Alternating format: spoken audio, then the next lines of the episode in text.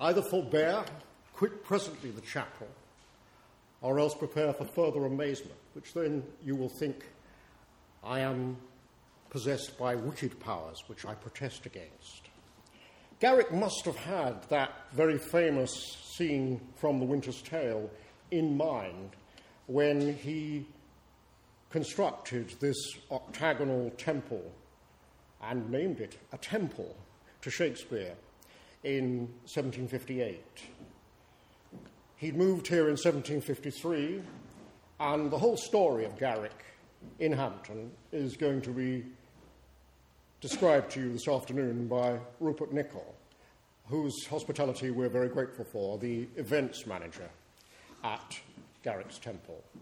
But the whole idea of a temple to Shakespeare and the Enlightenment, built in the Enlightenment, raises all kinds of questions about Shakespeare's status, Shakespeare's relationship to religion. That Garrick, perhaps more than anyone, as the son of a Huguenot refugee from a family that had fled France after the revocation of the Edict of Nantes, married to a Viennese ballerina who was a lifelong Catholic, must have been conscious of. The relationship between Shakespeare and religion makes the question of Shakespeare and the Enlightenment almost a tautology. But there's no uh, more appropriate, more apt, more crying out for us to consider that relationship than in this so called temple, which, like Paulina's statue scene in The Winter's Tale, ambiguously shifts between being an art gallery and being a chapel. Those of you who know the play, and you all know the play well, remember how the scene begins in a gallery and climaxes in a chapel.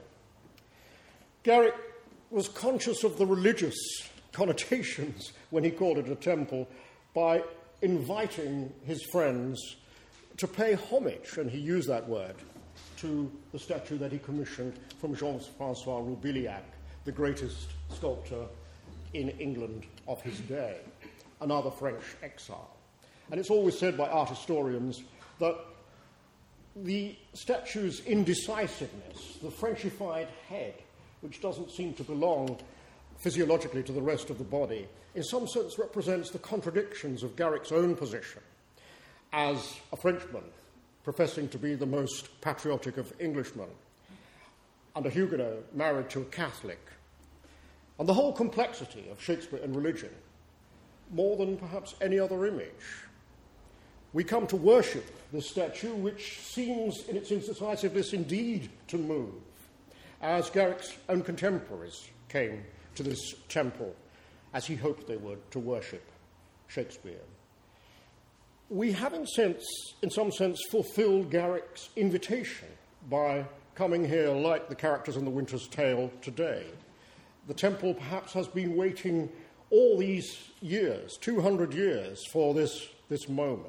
And it's especially appropriate, as Rupert Nichols said, that we should be doing this in the Shakespeare anniversary year. But for 200 years, the temple has been waiting, as Garrick hoped, for the philosophers of Europe to arrive in this building. Europe and indeed of the New World. Garrick hoped that the great and the good of the world would come to this temple. In the event, uh, none of the philosophers, including Voltaire, that he invited, ever did come to the temple. The most illustrious guest in his own lifetime in 1768 was King Christian VII of Denmark who, at the age of 18, was already showing signs of the incipient madness that made him obsessive about the, the character of Hamlet. Two years later, he did indeed go mad, had his wife, the sister of George III, incarcerated, and her lover horribly executed, the subject of many novels and a recent film. Madness stalked the temple and the place of reason. But the temple exists in a space between a number of texts, which I'd like us to think about when confronting this question, this oxymoron of Shakespeare and the Enlightenment. What is the Enlightenment? Uh, was a question that, from Kant through to Foucault and Habermas, reverberates through European and world philosophy. And our speakers today are all qualified to address that question. In his own famous essay, What is Enlightenment, Foucault himself confronts Vico's description of the Enlightenment as being, in some sense, a European project. He says that the Enlightenment is today the vision, this is Vico in The New Science, of uh, 1744, so just a decade before this temple. The Enlightenment is the vision of a complete humanity spread abroad through all nations.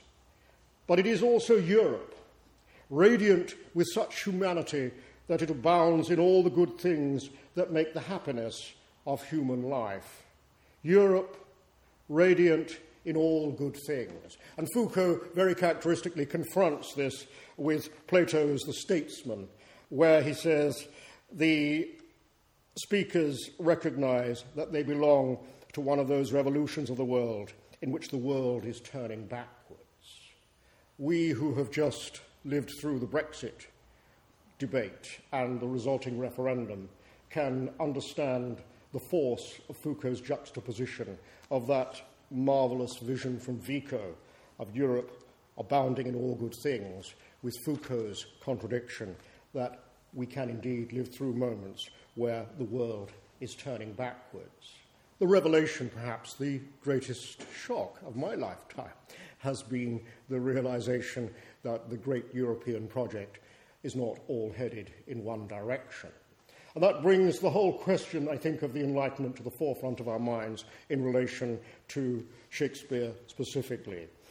Between that text and the text of just a few years later, of 1773, um, this temple, by, by Herder, this temple, full of its contradictions, seems to be conscious of the quite contrary view of Shakespeare's position in, the, in relation to the Enlightenment that Herder announced in his 1774 uh, book on, book on Shakespeare, um, where he writes that far from being a European, uh, Shakespeare is, uh, above all else, a man of the North, a nationalist, a northern man, a great poet of, of the Gothic North and of national English consciousness in particular. The book opens with a wonderful description um, of Shakespeare, which we might think about uh, in terms of this contradiction between reason and barbarism as we sit before Shakespeare's statue today, where Herder begins by saying, Seated high atop some craggy eminence, whirlwinds, tempest, and the roaring sea at his feet, but with the flashing skies about his head. That man is Shakespeare. Just up the road, of course, that vision of Shakespeare was being realized in brick by Horace Walpole, Garrick's neighbour at Strawberry Hill. We're very close here, not only to the Enlightened, but also uh, to the Gothic. The sense then that uh, Shakespeare is an event, which Herder makes us think about in history, has been at the forefront of the work of our first speaker,